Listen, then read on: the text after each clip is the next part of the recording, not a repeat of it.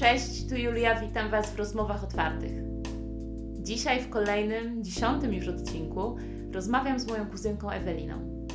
Bardzo się cieszę, że w końcu udało nam się spotkać i nagrać tę rozmowę, bo nie ukrywam, że myślałam o tym, żeby zaprosić ją do podcastu już od dawna, dawna. Nie mieszka ona w Polsce, dlatego nie było to takie łatwe. Skorzystałam z okazji, kiedy byli teraz z mężem w Polsce na wakacjach i, i udało nam się nagrać tę rozmowę dla Was. Ewelina opowie Wam w tym odcinku bardzo osobistą historię o tym, jak jej dziecięce, nastoletnie marzenia stały się jej rzeczywistością, jej codziennością, którą może się teraz cieszyć. Mieszka ona obecnie ze swoim mężem Karlem i ich ukochanym pieskiem Kobim w Nowym Jorku. Prowadzą biznes modowy, który zawsze był Eweliny marzeniem i, i teraz cieszy się, że może go prowadzić i ciągle rozwijać. I tak, mogłoby się wydawać, że żyje ona teraz takim American Dream. Jednak ten American Dream nie spadł jej z nieba od tak. Ciężko na niego pracowała. Dzięki konsekwentnej, codziennej pracy osiągnęła swoje cele i zrealizowała swoje długoletnie marzenia. Powiem Wam, że nieraz podczas tej rozmowy miałam ciary na całym ciele. Przede wszystkim z wzruszenia, ekscytacji i takiej radości, czystej radości, że udało jej się, udało jej się tą wizję, którą sobie zaprojektowała, wizję swojego wymarzonego życia zrealizować. Myślę, że Ewelina w podcaście przedstawia bardzo merytoryczną, interesującą wiedzę, konkretną wiedzę o tym, jak kolejne kroki mogą doprowadzić do osiągnięcia swoich celów. Już nie mogę się doczekać, aż wysłuchacie tę rozmowę, bo nie ukrywam, że ja byłam super y, podekscytowana i zainspirowana y, już po naszej rozmowie, a później oczywiście jak jej kolejny raz słuchałam. Mam nadzieję, że Was także Ewelina zainspiruje i zmotywuje do działania i pokaże, że wszystko jest możliwe. Wszystko jest możliwe, ale jest, jest jedno ale trzeba na to ciężko zapracować. A w podcaście rozmawiamy o pierwszych spotkaniach z niezależnością, o projektowaniu wizji swojego wymarzonego życia, o determinacji i konsekwencji w podążaniu drogą, która prowadzi do wyznaczonych celów, o potrzebie szukania i korzystania ze swoich zewnętrznych i wewnętrznych ostoi, o związkach międzykulturowych oraz o amerykańskim podejściu do biznesu. O tym wszystkim i nie tylko, oczywiście, w rozmowie z Eweliną Agastyn. Cześć Ewcia. Cześć Julka. Witam Cię w rozmowach otwartych. Dziękuję Ci, że przyjęłaś moje zaproszenie. Bardzo dziękuję za zaproszenie, bardzo się cieszę, że mogę tu być. Na początku zawsze pytam moich gości o to, co się dzieje aktualnie w ich życiu, czyli jakie mają plany na najbliższe tygodnie, miesiące, co się będzie u Ciebie działo. Okej. Okay. No więc teraz mam bardzo przyjemny tydzień, ponieważ jesteśmy w sumie na wakacjach w Polsce, więc spędzam przyjemnie czas z rodziną. E, jadę na do, jedziemy do Amsterdamu um, na trzy dni. Nigdy nie byłam w Amsterdamie, także bardzo się cieszę. Mój mąż był wiele razy. E, I w sumie dosyć ekscytujący też czas przede mną, ponieważ mój mąż zmienia pracę i zaczyna pracować na pełen etat w naszej firmie, także będziemy wspólnie w sumie pokonywać nowe przeszkody firmowe, także bardzo jestem podekscytowana na cały ten okres teraz mojego życia. Mhm. Um, a czym będzie się zajmował u Ciebie? I w ogóle powiedz właśnie może trochę już o, o tym, czym się zajmujecie biznesowo. Tak, mogę wprowadzić trochę o naszej firmie. E, więc od czterech lat prowadzimy e, firmę Vegan Warehouse e, w Stanach, e, która jest e, jakby sklepem online dla wegańskich produktów modowych oraz beauty. I główną naszą marką pod Vegan Warehouse jest e, marka torebek ze skóry wegańskiej, którą sami jakby projektujemy, produkujemy i sprzedajemy przez naszą stronę. E, I tym ja się zajmuję w sumie od e, 4 lat, a na full time robię to od 2 lat. minęło 2 lata teraz, odkąd odeszłam z pracy. a mój mąż właśnie dopiero teraz podjął ten krok również odchodzi z pracy i będzie zajmował się u nas w firmie marketingiem. E, on przez 12 lat e, w sumie profesjonalnie zajmuje się właśnie internet marketing e, i takim zdobywaniem klienta online, więc to będzie jego cała domin domain, cała mhm. jego um, jakby strefa. Taka rola, funkcja. Tak, rola, funkcja w naszej firmie. Mhm.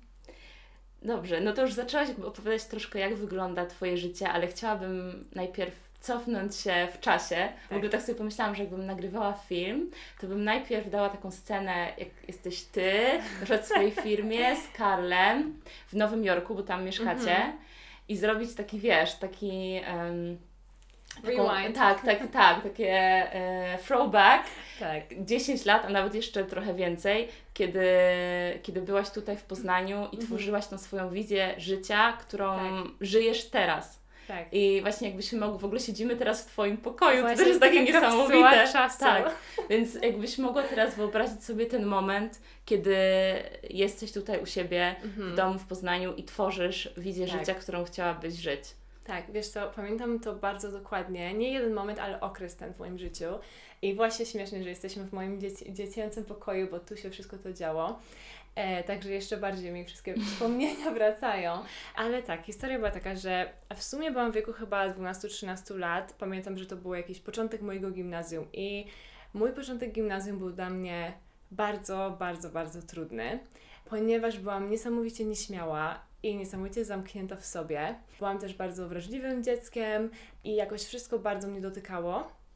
I pamiętam, że przeszłam z podstawówki, która była taką bardzo jakby zamkniętą szkołą, w takie trochę takiej bubble.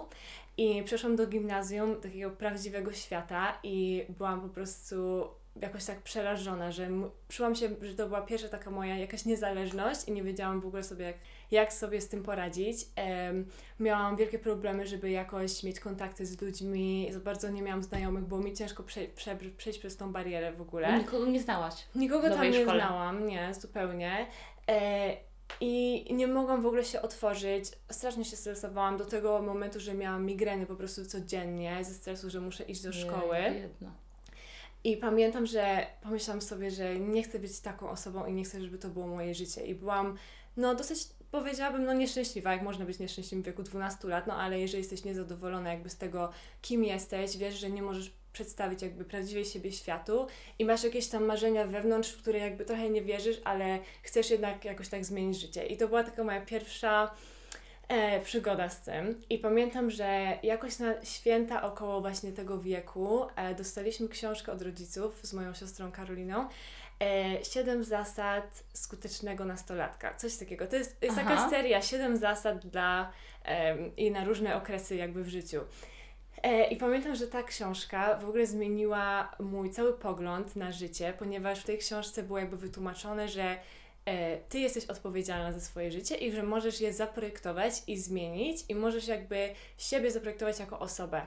I ta książka cię tak jakby prowadziła przez różne strefy Twojego życia, że na przykład znajomi, rodzice, to było stricte dla nastolatków, więc tak szkoła, jakim Aha. chcesz być uczniem i to mnie tak mega zainspirowało, że to było tak wszystko rozpisane na takie łatwe kroki dla mnie i to był taki pierwszy plan, który ktoś mi przedstawił, że aha, jeżeli chcę dotrzeć do tego albo do tego, na przykład chcę dotrzeć do tego, żeby móc mieć, e, nie wiem, być otwarta z ludźmi, mhm. móc mieć kontakty, móc mieć przyjaźnie, to był taki mój mega cel i czułam, że ta książka jakby mi przedstawia taką drogę do zmiany siebie i do zaprojektowania swojego życia. I to była moja pierwsza, pierwsze starcie z czymś takim, właściwie z takim self-help albo non-fiction książek.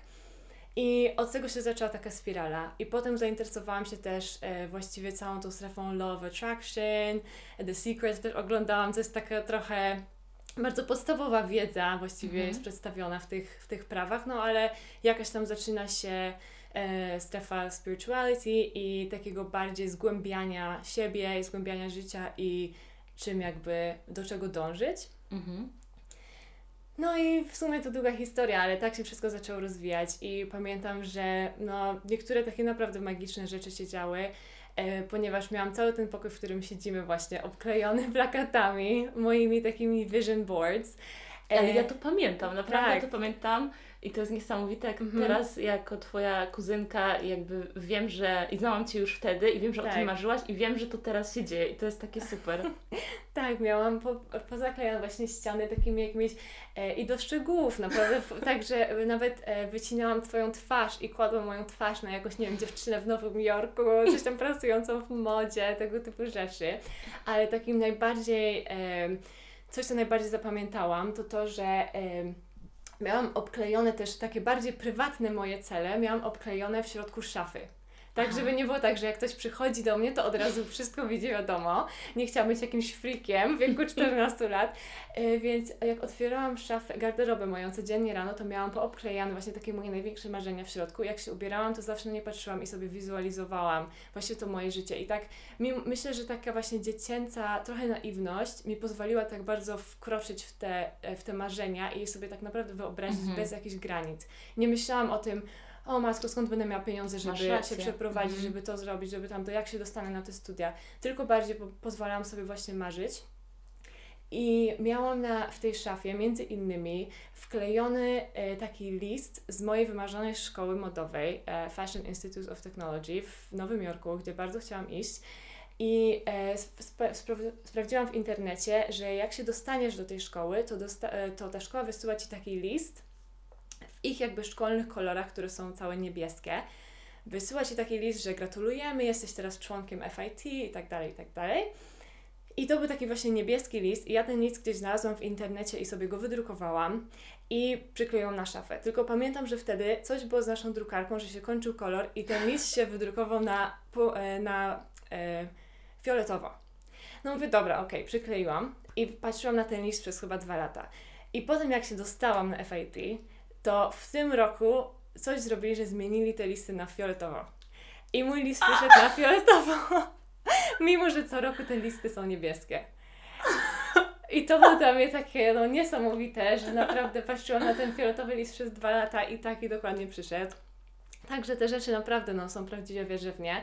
Myślę, że y, są głębsze trochę niż to, co wiesz, takie The Secret ci przedstawia, ale to jest jakiś taki początek, y, w którym potem możesz jakby rozpocząć taką samą przygodę. Mm-hmm, mm-hmm. To jest niesamowite, ale jak najbardziej ja też w to wierzę. Ja mam trochę inną metodę, ja bardzo mm-hmm. dużo sobie piszę. Tak. Mhm. Więc ja sobie wszystko zapisuję i mam e, jakby aktual, ak, regularnie aktualizuję sobie swoje listy. Ale co chciałam zapytać, aha, e, skąd w takim razie pomysł na Stany? Bo to mnie tak, ciekawi, skąd tak. takie zainteresowanie kulturą amerykańską i też mhm. właśnie mm, Twoja decyzja, że mhm. poszłaś do gimnazjum i do liceum tak. dwujęzycznych tak. tutaj w Poznaniu. Tak, byłam w gimnazjum i w liceum dwujęzycznym. E, wiesz co? No jest to ciekawe, dlatego że moi rodzice twierdzą, że to w sumie się tak e, pojawiło znikąd i że miałam to jakby tak w sercu i ja trochę myślę, że to było takie moje przeznaczenie, mhm. żeby tam mieszkać i że to, tam się tak naprawdę odnalazłam. E, dlatego, że nie wiedziałam nic za bardzo o Stanach, no tylko tyle co z telewizji, e, ale to marzenie się pojawiło zanim kiedykolwiek odwiedziłam Stany i myślę, że zawsze ciągnęło mnie e, do takiej różnorodności życia, które w Stanach jest naprawdę no razy 100. Dlatego, że każda osoba pochodzi jakby z innego kraju, z innej kultury, uczy się czegoś nowego. I myślę, że bardzo się właśnie mnie ciągnęło do czegoś takiego. Może przez podróże, jakieś od, w sumie od młodego wieku dużo podróżowaliśmy. No i miałam takie zainteresowanie właśnie tą kulturą, ale do końca myślę, że to po prostu urodziło się jakoś we mnie i we mnie było, bo to było takie moje, taki mój los. I no, bardzo wcześnie o tym wiedziałam, bardzo wcześnie się o tym zorientowałam, w sumie w wieku 12 lat, co jest no, dosyć rzadkie, myślę, żeby w wieku 12 lat mieć taki już plan, że tego chcę.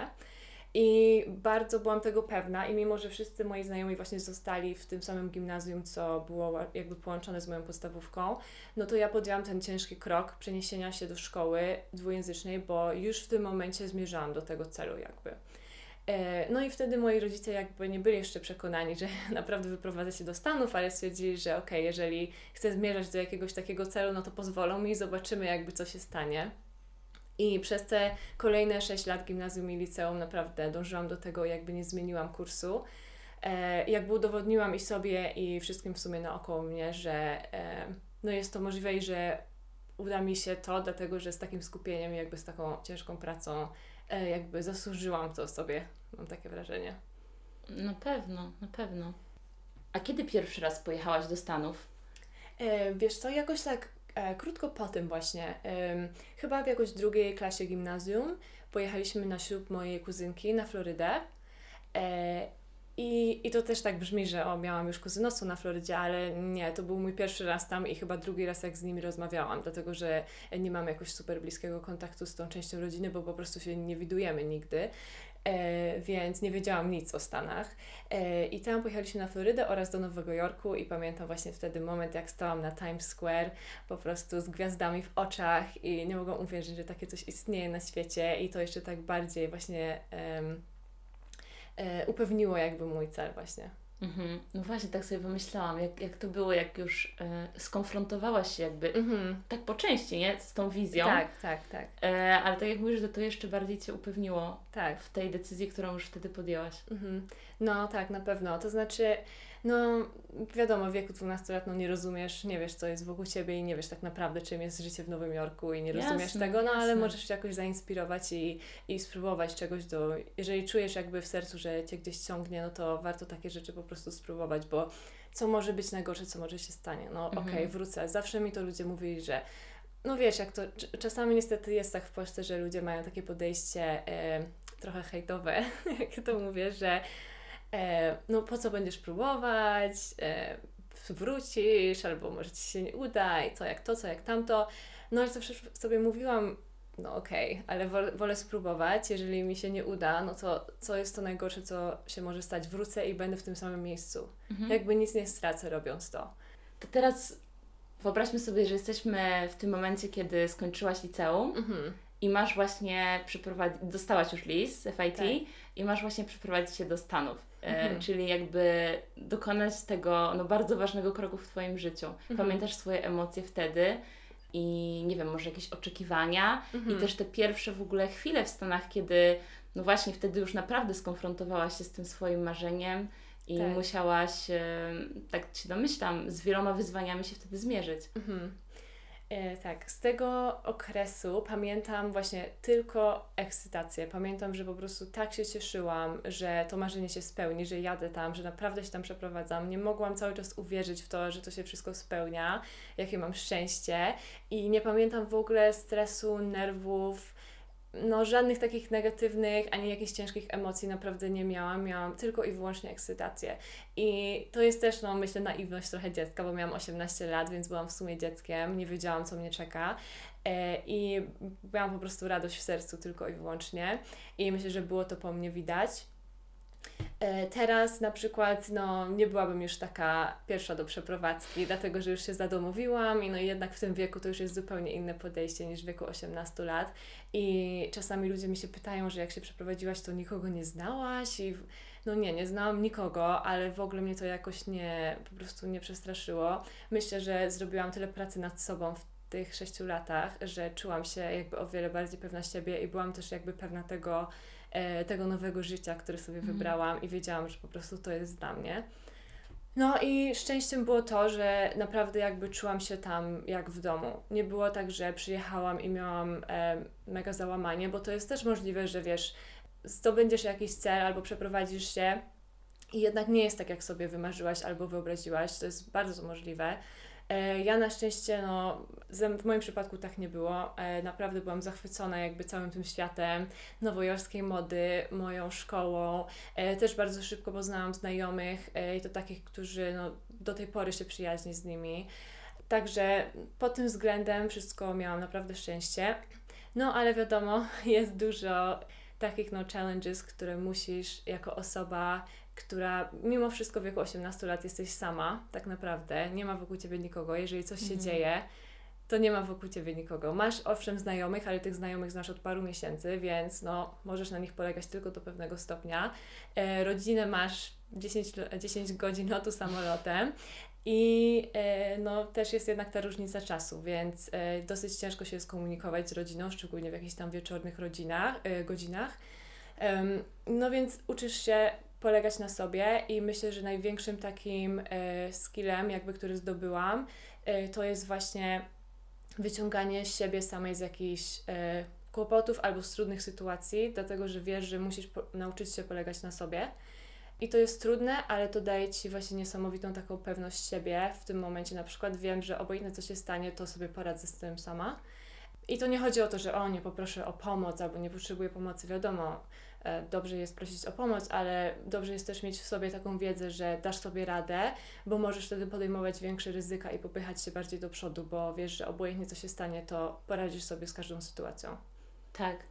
Tak, ja zgadzam się z tą. Nawet wczoraj też o tym rozmawiałyśmy, że Tak. uważam, że każdy jakby taki młody człowiek wkraczający w dorosłe życie potrzebuje e, takiego czasu, gdzie pobędzie trochę sam, w cudzysłowie, bo Mhm. mm, jakby nie wszyscy muszą się przeprowadzać na drugi koniec świata. Tak. Bo czasami wystarczy przeprowadzić się po prostu do akademika albo do innego miasta. Tak. Ale to jest bardzo potrzebne i wydaje mi się, że takie poczucie, ym, właśnie to co mówisz, że cokolwiek się wydarzy, dam radę, Mhm. bardzo pomaga. tak. Bardzo pomaga. Tak. I też jesteś zmuszona, żeby odnaleźć w sobie jakieś takie ostoje, albo właśnie w sobie samej, albo w jakimś takim Twoim otoczeniu i w swoim życiu, jakieś takie wyrobić nawyki, które dają Ci spokój w jakichś stresujących sytuacjach, które pozwalają Ci się tak wrócić do siebie, jakby dla mnie właśnie czymś takim była siłownia.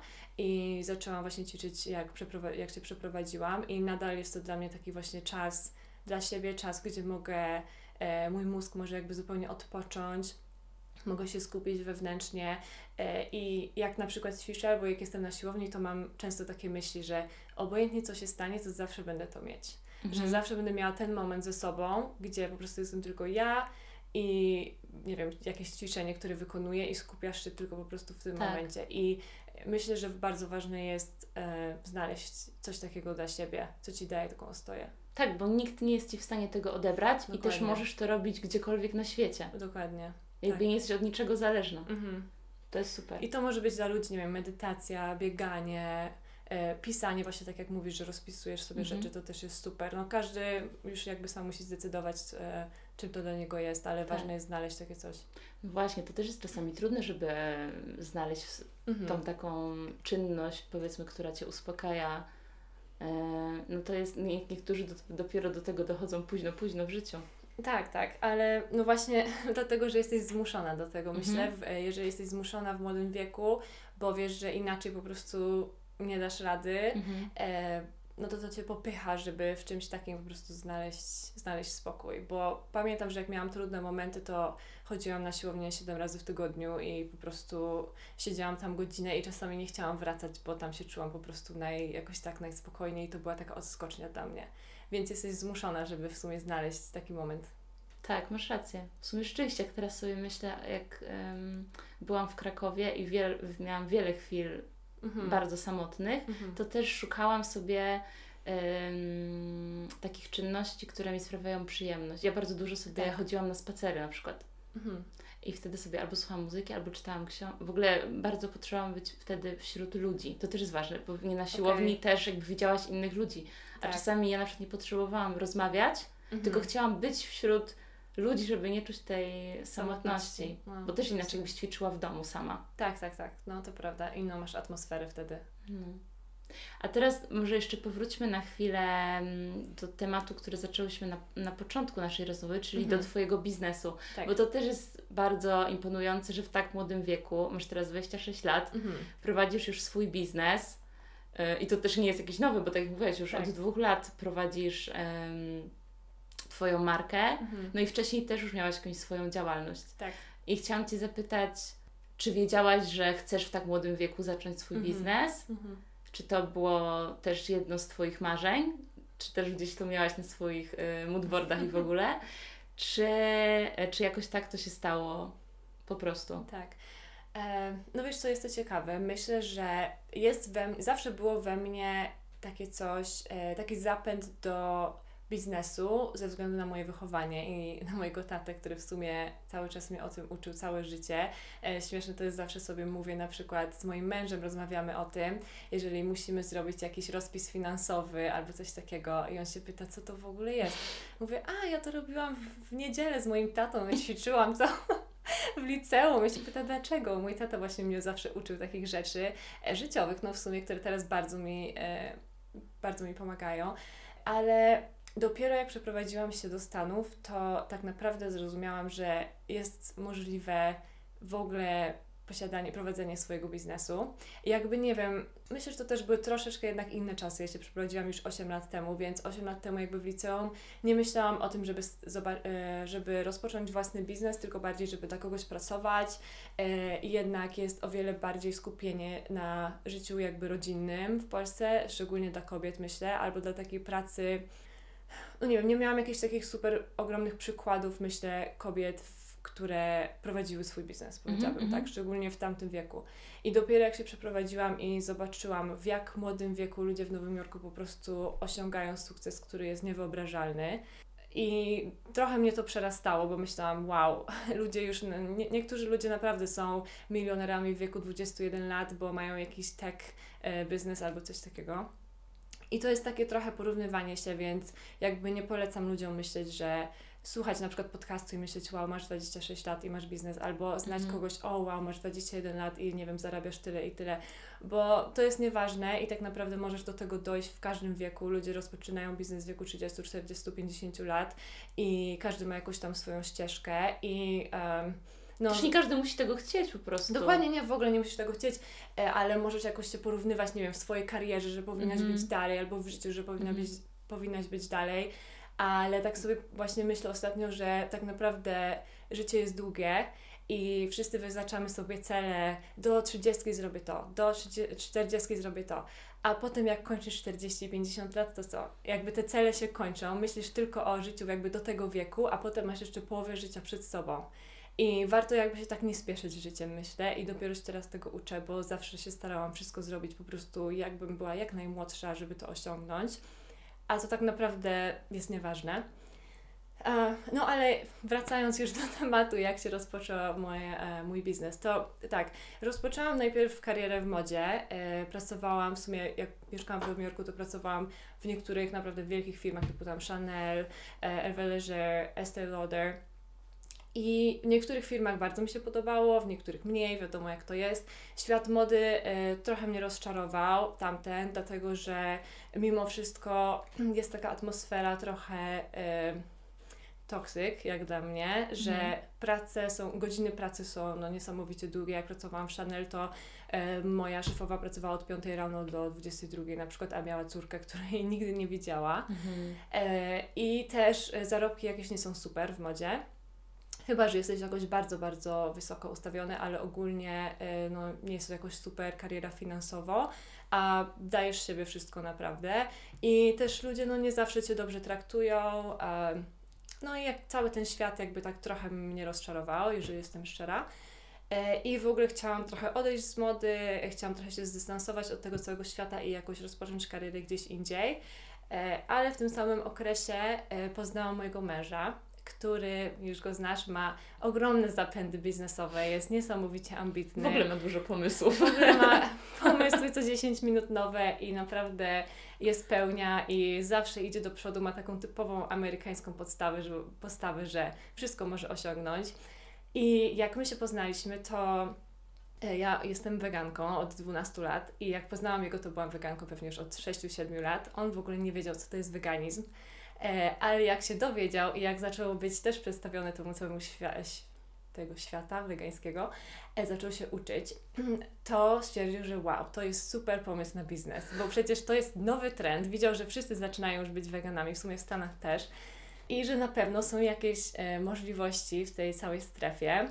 No ja mówiłam, że, że owszem, szczególnie w produktach, że niewiele, w jedzeniu już bardzo dużo jest innowacji, ale w produktach typu beauty albo właśnie w modzie, no jednak te produkty takie e, wegańskie nie są jeszcze super popularne. E, w tamtym momencie nie były, to było jakieś 5 lat temu. E, I też nie są super jakości. Szczególnie moda wegańska wydawała mi się, że to jest takie bardzo albo super jakieś hipisowskie designy, mhm. albo jakaś kiepska jakość, albo nam się kojarzy właśnie z jakimś tam pleather albo tam plastikiem takim z lat 70. I nie było takich jeszcze super innowacji w wegańskim świecie.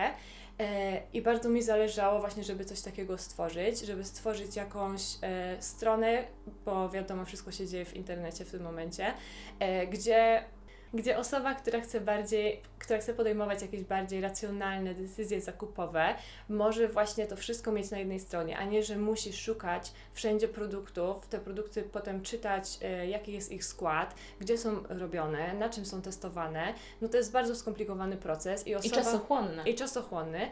I no, nie wszystkim tak zależy możesz sobie myśleć, ok, kupię wegański produkt, ale jeżeli to się y, z tym wiąże, że muszę teraz 100 produktów poczytać, no to tak. jednak już kupię to, do czego jestem przyzwyczajona, tak? Ja to rozumiem, bo tak samo popełniam decyzję, bo przecież nie mam czasu, tak, żeby... Tak, no to nie jest Twój priorytet, Dokładnie, żeby teraz... to nie jest nikogo priorytet w życiu tak, tak naprawdę. Ale jeżeli jest jakiś łatwy sposób, żeby, tak, żeby takich właśnie zakupów dokonać, no to ludzie się zastanowią.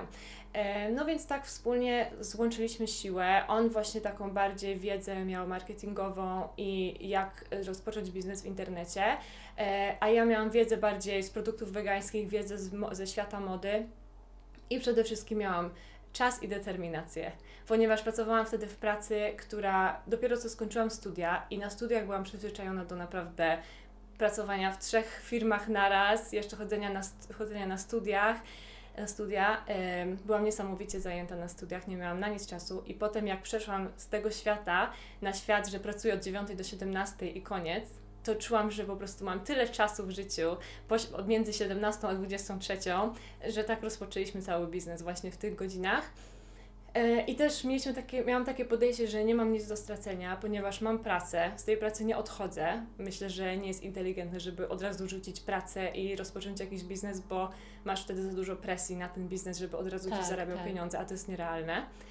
E, więc zaczęliśmy to zupełnie po prostu e, jako po do, dorywczo, po mhm. godzinach ale też miałam no, na tyle te determinację i taką jeszcze myśl, myślenie takie projektowe po szkole że to był taki mój nowy projekt i myślę sobie, mhm. ok, codziennie zrobię to i to, Aha. w tym miesiącu zakończę to, w tamtym miesiącu zakończę to i, i naprawdę trzymaliśmy się tego planu. E, do tego stopnia, że mieliśmy spotkania chyba dwa razy w miesiącu, spotkania w weekend z moim mężem. mieliśmy wspólne spotkania w coffee shopie, e, gdzie sprawdzaliśmy Ale w ogóle listę. fajnie, że mieliście takie swoje miejsce, bo rzeczywiście, tak. żeby wyjść z domu, tak, zresztą my wtedy nawet nie mieszkaliśmy razem. Aha. To jest dla mnie w ogóle e, taka niesamowita myśl, że my dopiero zaczęliśmy się spotykać tak naprawdę. Spotkaliśmy się chyba rok i stwierdziliśmy, zaczynamy ten biznes. I zrobiliśmy wszystkie papiery legalne, wszystko, a nawet nie mieszkaliśmy razem. No, cieszę się, że wszystko się udało, bo to by była masakra, jakby się nie udało pomiędzy nami, więc nie polecam tego w sumie, chyba że jesteś bardzo pewna swojego związku. E, więc my nawet nie mieszkaliśmy razem. Ja tam przyjeżdżałam po prostu, gdzie on mieszka i co weekend chodziliśmy na te spotkania, czy co drugi weekend. I z listy sprawdzaliśmy, ok, ty miałeś zrobić to w tym tygodniu, zrobiłeś to, ok, czego się nauczyłeś, powiedz mi, ja uczyłam tego, co ja się nauczyłam, e, jakby robiliśmy sobie taki update wspólny. Aha. i tak popychaliśmy powoli do przodu. I w sumie to się zaczęło dosyć szybko rozkręcać, bo zaczęliśmy biznes w, e, na koniec roku 2017 E, I w 2018 już mieliśmy no, spore sprzedaży, no nie spore na jakieś wiesz, ale zaczęły się te sprzedaże rozkręcać, e, także ja codziennie po pracy robiłam, pakowałam zamówienia. I czasami pakowałam te zamówienia do 22, a szczególnie jak był jakiś Fashion Week, to ja musiałam chodzić do pracy na 7.30, czasami 8 rano i kończyłam o 20. Więc te zamówienia, pamiętam, musiałam wszystkie nosić na pocztę, przed jeszcze otwarciem poczty, bo poczta się czasami otwierała o 7.30 i musiałam jechać e, po drodze do pracy z takimi ogromnymi torbami, całymi wypchanymi zamówieniami. Musiałam wchodzić yeah. do autobusu z tymi torbami. Wszyscy mnie nienawidzili, żeby znaleźć jakąś pocztę w mieście, która była otwarta. Do tej poczty chodziłam przed pracą, żeby te wszystkie zamówienia odrzucić. I po pracy wracałam i nowo pakowałam. Także y, miło, miło, wspominamy te wszystkie właśnie pierwsze dni, bo to jest w sumie takie ekscytujące, jak dostajesz pierwsze zamówienia i masz pierwszych klientów. I to pakowanie właśnie mnie tak cieszyło, że, że to się tak rozkręca. Bo to już jest takie wtedy realne. Jak masz te produkty, tak. że stoją na półce, to ok, ale jak już dostajesz zamówienie i zaczynasz je pakować i wysyłasz, to tak. już staje się realne. Super uczucie. I właśnie no, cały ten biznes prowadziliśmy tak po godzinach z naszego mieszkania. Potem doszło do momentu, gdzie mieliśmy dosłownie całe mieszkanie zapchane produktami po sufit. Że miałam nawet w kuchni e, ponad e, szafkami, na szafkach w kuchni miałam po prostu produkty do samego sufitu. E, koło naszej kanapy miałam regały, które zakupiłam i ja wiesz, nowojorskie mieszkania są małe, bardzo małe, więc nie mieliśmy na nic miejsca, było wszystko zapchane i w tym momencie właśnie popełnia, e, podjęłam taką decyzję, żeby odejść z pracy na początku 2019 roku i e, też zaczęliśmy wynajmować biuro. I w sumie od tego momentu wszystko tak naprawdę się zaczęło, e, ponieważ skupiałam się na tym na pełen etat, e, zaczęliśmy też zatrudniać ludzi trochę tak na part-time w sumie, żeby mi pomóc. Mhm. E, tak, i było to jakieś poświęcenie z mojej strony, no bo wiadomo, że było to ryzyko, jednak firma nie mogła mi jakoś super płacić i też musiałam pracować bardzo długie godziny, żeby to rozkręcić, ale też wiedziałam, że tak naprawdę nie mam nic do stracenia znowu, bo mhm. nie mam dzieci, w sumie polegam tylko na sobie. Jeżeli to nie wyjdzie, to mogę zawsze znaleźć nową pracę, e, więc nie miałam takiego stresu, że co jeżeli to nie wypali. Tak, ale z drugiej strony tak sobie myślę, że mm, ty to o, tym opowiadasz i słychać, że bardzo dużo czasu musiałaś poświęcić. Tak dużo Ci to kosztowało, ale mimo wszystko wykonywałaś te kolejne kroki, a to jest najtrudniejsze. Znaczy tak. pierwszy krok jest najtrudniejszy, ale mhm. później te kolejne też wcale nie są takie oczywiste. I skąd miałaś w sobie taką motywację mhm. i determinację, żeby iść dalej? Tak, no to jest myślę, że charakter e, i myślę, że to jest jedna taka z najważniejszych cech charakterów charakteru do sukcesu. Dlatego, że zawsze właśnie rozmawiam o tym z moim mężem, że rozpoczęcie i prowadzenie biznesu to nie jest, nie jest skomplikowane, ale jest trudne, ponieważ musisz codziennie się obudzić i to wybrać. Codziennie musisz sobie powiedzieć, ok, wstanę poradzę sobie z tą trudną sytuacją, zadzwonię do tej osoby, zrobię to na stronie, zatrudnię tą osobę i bardzo ciężko jest znaleźć codziennie taką motywację, szczególnie kiedy dzieją się jakieś rzeczy naprawdę straszne, bo czasami w firmie po prostu są jakieś kryzysy, mhm. kiedy myślisz sobie, mogłabym mieć po prostu zwykłą pracę i się tym nie stresować i mieć, wiesz, e, pewien, pewien paycheck po prostu. I najtrudniejsze jest właśnie taka determinacja codzienna, i to musisz sobie wyrobić w charakterze od małych kroków, myślę. I albo to jest, jak dla mnie to to było też e, fitness, mi bardzo pomógł w tym. I różne takie ćwiczenia typu, jak trenowałam na maraton na przykład, e, albo jakieś takie swoje cele osobiste, mhm. właśnie fitnessowe. Taka konsekwencja, ci... determinacja. Dokładnie. I budowanie w sobie takiego zaufania do siebie, Aha. że wiesz, że jestem w stanie to zrobić, dlatego, że już kiedyś to zrobiłam. Na przykład e, zdecydowałam się, że przebiegnę maraton i potem biegłam codziennie 4 km, mimo że nienawidziłam biegać ale zmusiłam się do tego codziennie przez, nie wiem, 10 miesięcy. I potem to jest dla ciebie taki, e, właśnie taki dowód na to, że ty jesteś taką osobą, która to zrobi. Tak naprawdę, jeżeli chodzi o jakiekolwiek formowanie nowych takich e, habitów, to nie chodzi o to, żeby się przekonać, że to zrobisz, tylko żeby się przekonać, że ja jestem osobą, która to robi. Ja jestem osobą, która ćwiczy. Ja jestem mhm. osobą, która ma biznes. Ja jestem osobą, która jest zdeterminowana. Ja jestem osobą, która czyta a nie, że okej, okay, dzisiaj zmuszę się do czytania. Tylko musisz zmienić jakby całą taką wizję siebie i zobaczyć siebie jako osobę, która to robi. I wtedy mhm. to się staje takie nie do negocjowania, bo z tym wtedy zaczynasz wiąże, wiązać całą swoją osobowość i swoją taką jakby trochę wartość i masz zupełnie inną motywację, żeby to, żeby to dokonać. To znowu pokazujesz, jak jak wielka jest moc tej wizualizacji. Mhm. Tak jak mówiłaś, tak. że tutaj jesteśmy znowu w Twoim pokoju, Ty dwunastoletnia wizualizujesz sobie swoje życie i widzisz siebie. Ty w Nowym Jorku pracujesz w modzie i masz takie, że tak, to jestem ja, że tak to będzie. I mhm. byłaś przekonana, że tak będzie. I teraz tak jak Ty mówisz, że widziałaś siebie jako osobę, która jest um, przedsiębiorcza, która, tak. nie wiem, która biega, która, no nie wiem, mhm. cokolwiek mogłaś sobie wyobrazić. Tak, dokładnie. No i myślę właśnie, że to jest takie, gdzie najwięcej ludzi popełnia błąd, że albo w ogóle boi się rozpocząć, bo myśli, że e, na przykład coś jest za dużym zadaniem, ale tak naprawdę każde zadanie można przełamać na mniejsze zadania i po kolei to wszystko zrobić i wszystko jest do zrobienia. I albo ludzie myślą, że musisz być jakimś wyjątkowym, żeby to zrobić, a tak naprawdę nikt nie jest wyjątkowy. Ja nie jestem wyjątkowa, ty też nie mhm. jesteś wyjątkowa. Każdy ma tylko swoje jakieś talenty, ale jeżeli nie zmusisz się do jakiejś codziennej akcji, to te talenty zmarnujesz. E, I nawet jeżeli jesteś wyjątkową osobą, ale po prostu codziennie nie popełniasz właśnie, nie zmuszasz się do akcji, to nic z tego nie będzie.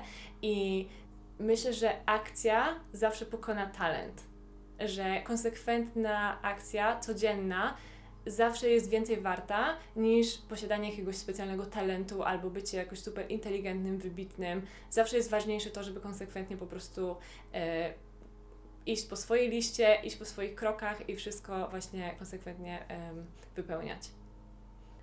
No, nie, to jest prawda, to jest prawda. Wszyscy się tego uczymy. Trzeba po prostu zacząć. Tak. I też właśnie może to jest też to, że mi się wydaje, że czasami ludzie za dużo myślą. Zamiast tak. robić, to mhm. za dużo myślą i tworzą scenariusze, co się może, co mhm. może pójść źle. Dokładnie, dokładnie. Wiesz, to jest taka książka Big Magic mhm. e, Elizabeth Gilbert. E, polecam wszystkim, jeżeli nie czytaliście. Chyba słyszałam, wiesz? Od, tej, tak. e, od Mimi Icon, ty chyba też ją znasz. E, tak, tak, Mimi Icon o tym mówiła też. I w tej książce właśnie ta e, autorka mówi o tym, że e, są jakby na Ziemi żyją pomysły. Ona w taki poetycki sposób to opisuje, właśnie inspiracje. Ona jest w sumie artystką, ale na przykład myślimy o inspiracji o książce, o której ona mówiła, albo inspiracji o właśnie jakimś e, mhm. produkcie, mhm. albo wynalazku, albo biznesie. Że te pomysły jakby żyją na świecie i te pomysły jakby e, Cię e, odwiedzają. I na przykład odwiedzają Julkę i odwiedza Julkę jakiś, e, nie wiem, pomysł na książkę. I że jeżeli ty będziesz tylko na tym pomysłem, nie wiem, myśleć, rozpisywać, ale nic z tym pomysłem nie zrobisz, to ten pomysł jakby cię opuści i pójdzie do kolejnej osoby. Aha.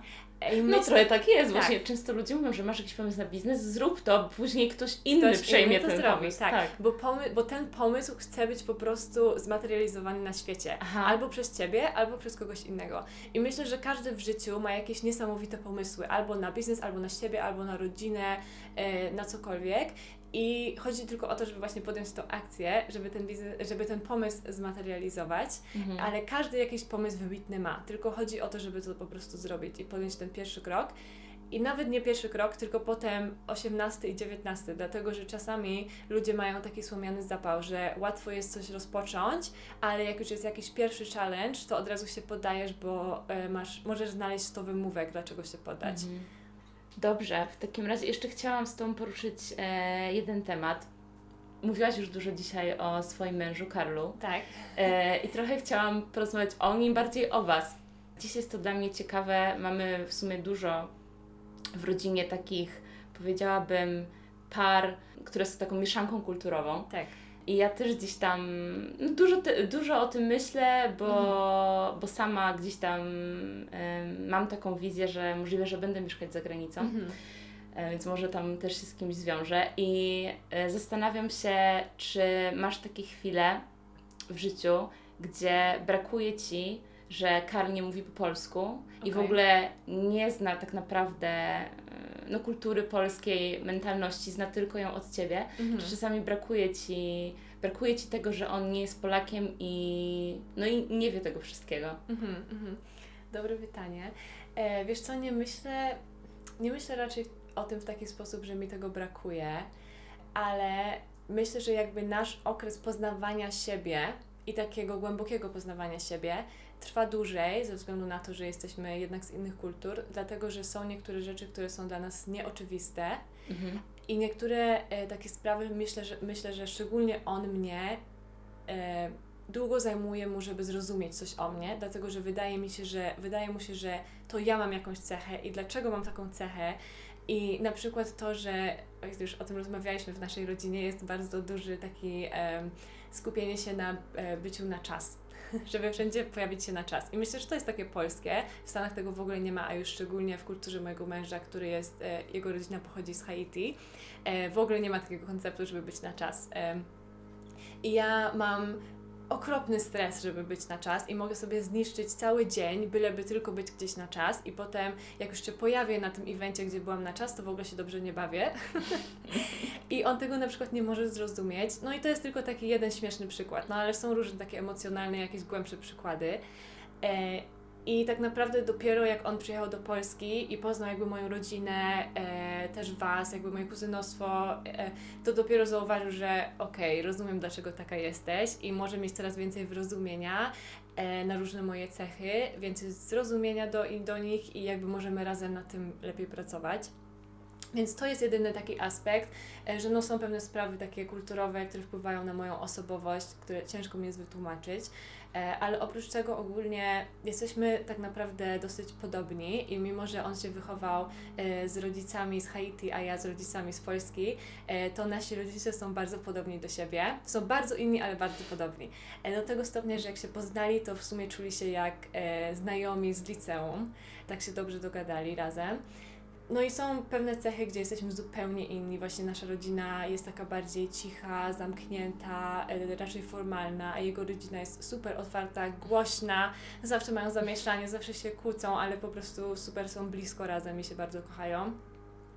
E, ale właśnie no, myślę, że oboje mamy taką mentalność trochę nieamerykańską, przez to, że oboje jesteśmy w sumie mhm. imigrantami, mimo że on mieszkał w Stanach od piątego roku życia. E, ale jednak wychował się w rodzinie nieamerykańskiej i dlatego też dobrze bardzo się zgadaliśmy i nasz związek e, jakoś super sobie gra. E, ale ogólnie, jeżeli chodzi o bycie w związku z kimś nie z Twojej kultury, no to to jest oczywiście osobisty wybór, zależy od twojej, Twojego charakteru, ale dla mnie to jest jedna z najlepszych rzeczy, którą możesz zrobić dla siebie, dlatego że właśnie mówiłam o tym, jak na przykład Karl nie rozumie pewnych moich cech. Dopiero patrzenie na te cechy przez jego oczy mhm. mi pomaga w ogóle otworzyć się na jakąś inną perspektywę, że nie musisz tak żyć, że są osoby, które żyją w zupełnie inny sposób, że tylko dlatego, że tak wychowałaś, to nie znaczy, że musisz tak być, taka być do końca życia. Możesz wszystko zmienić w sobie i ta osoba jakby cię zachęca do takiego zupełnie innego patrzenia na siebie i przez to też innego patrzenia na życie. Mhm. E, to jest jedna sprawa, no a druga to oczywiście masz bardziej otwarte oczy na inne kultury, jak inni ludzie żyją, bardziej urozmaicone masz życie, znajomych, e, uczysz się tyle tak więcej o świecie, więc mi się wydaje, że to jest takie piękne doświadczenie.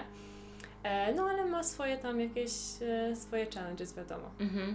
No właśnie teraz to wszystko, co powiedziałaś, to jest co to jest to, co jest dla mnie takie atrakcyjne tak. w takich związkach, bo wtedy, nie wiem, dla mnie tak jest jakoś ciekawiej, mhm. bardziej ekscytująco i właśnie to, co Ty mówisz, że dlatego też ja lubię mieć znajomych z różnych części świata tak. i staram się też ich zapraszać do podcastu, bo to jest super ciekawe, jak oni patrzą jakby przez, przez to, przez rozmowy z nimi i w ogóle relacje z nimi mogę kwestionować bardzo takie oczywiste dla mnie rzeczy. Tak, dokładnie. Nawet ta punktualność taka przecież mhm. nie musi tak być. Ja też mam na, e, na studiach zajęcia z kultury mm, międzynarodowej i tam też mówimy o na przykład chronem, e, chronomika, chronomika to się chyba nazywa, mhm. właśnie podejście do czasu. Okay. Że jak, jak różne kultury postrzegają czas. Tak. No i to jest super ciekawe.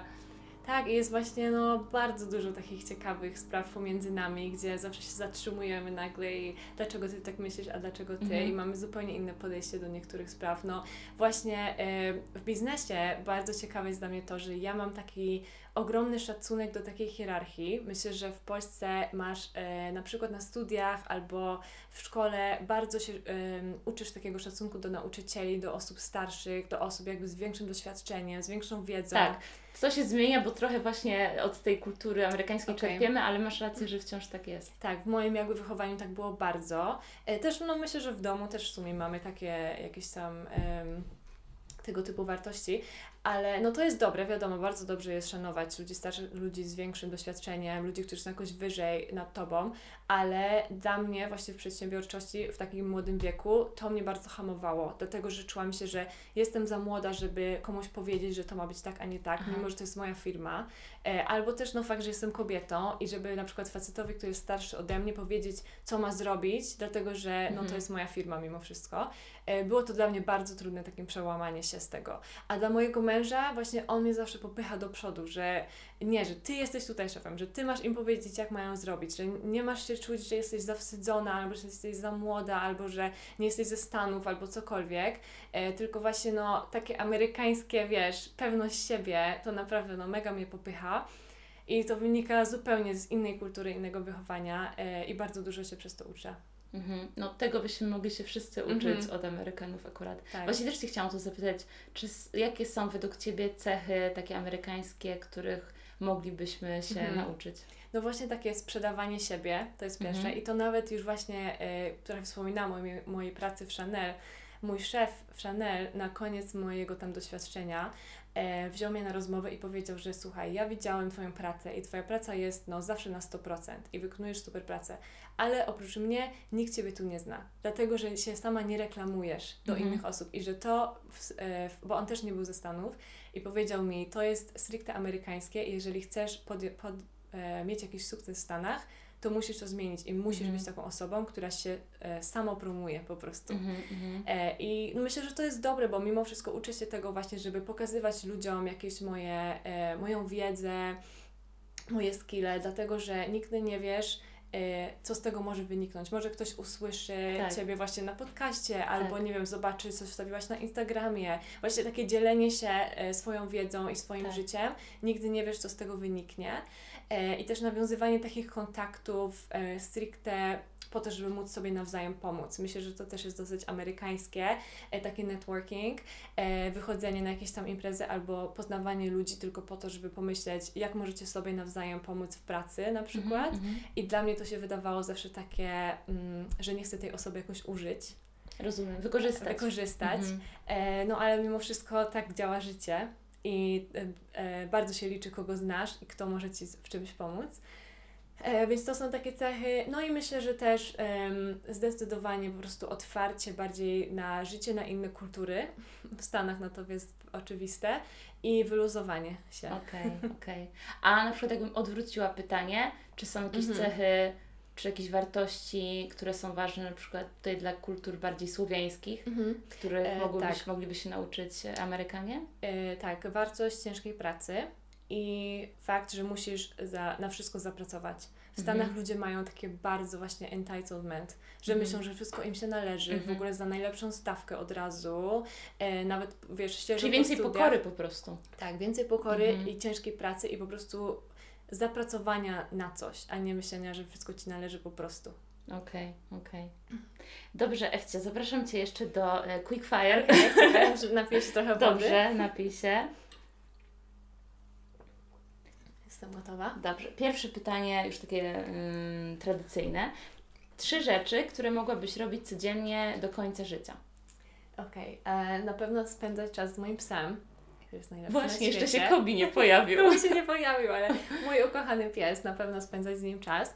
E, właśnie jakiś e, fizyczny, jakieś ćwiczenie, jakiś wysi- wysiłek fizyczny, który sprawia, że po prostu mogę być sama ze sobą.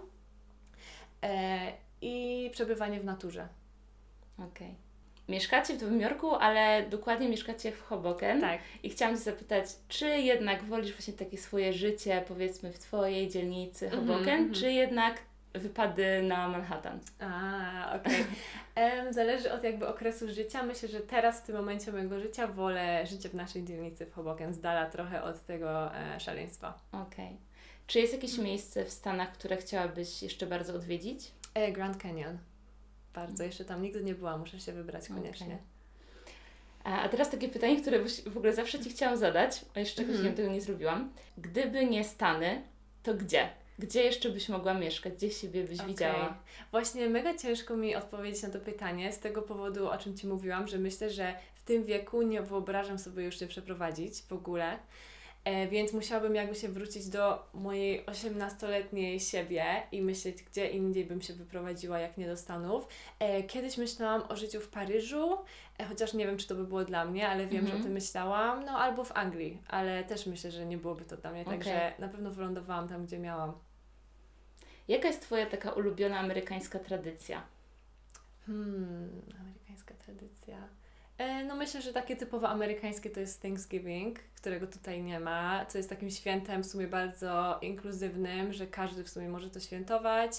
Em, No ale tak naprawdę w Stanach podoba mi się właśnie to, że jest tyle różnych kultur i tradycji i każdy ma szacunek do tych tradycji i każdy obchodzi inne święta e, i jakby uczysz się właśnie o tych wszystkich religiach, wszystkich kulturach i to jakoś razem wspólnie żyje.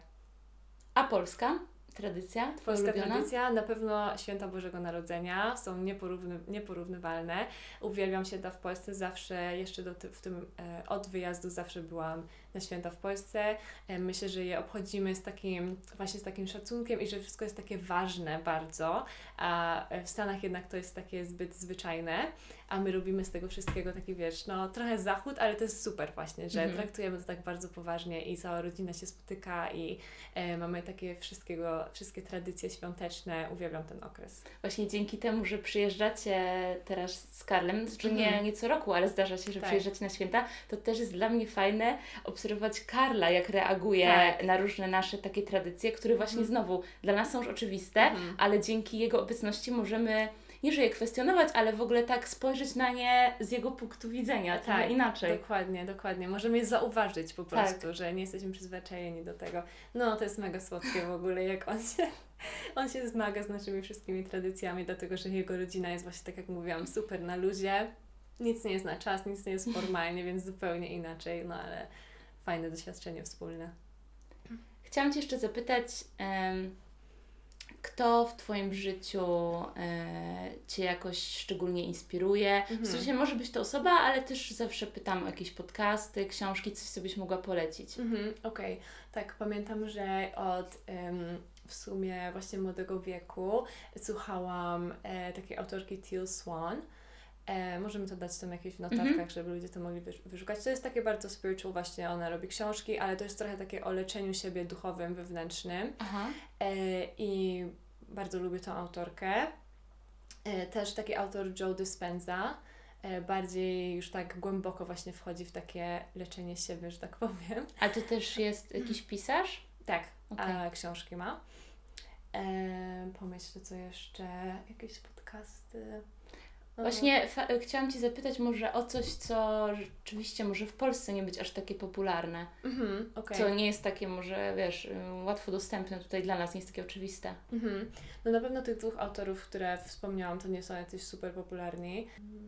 E, myślę, że też różnego rodzaju właśnie podcasty, no mnie najbardziej inspirują właśnie takie spirytualne tematy, dlatego że to mi pomaga tak odejść, od, taka jest taka odskocznia od codziennego życia i mieć taką perspektywę większą, jakby mhm. na to, co robię, i wtedy y, moje problemy wydają się takie o wiele mniejsze i nieważne, dlatego że ja mam, y, no jestem skłonna jakby do stresu, y, więc to mi bardzo pomaga.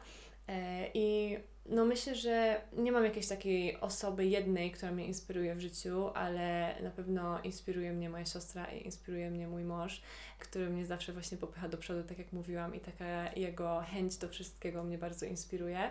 E, I moja siostra Karolina, którą znasz oczywiście, e, inspiruje mnie właśnie do takiego zadbania o siebie E, z czym czasami mam problem, żeby skupić się właśnie na swoich potrzebach jako pierwszych i żeby dać sobie taki czas i spokój na to, czego Ty potrzebujesz, a nie żeby zawsze się zajmować po prostu, żeby tylko jak najwięcej osiągnąć.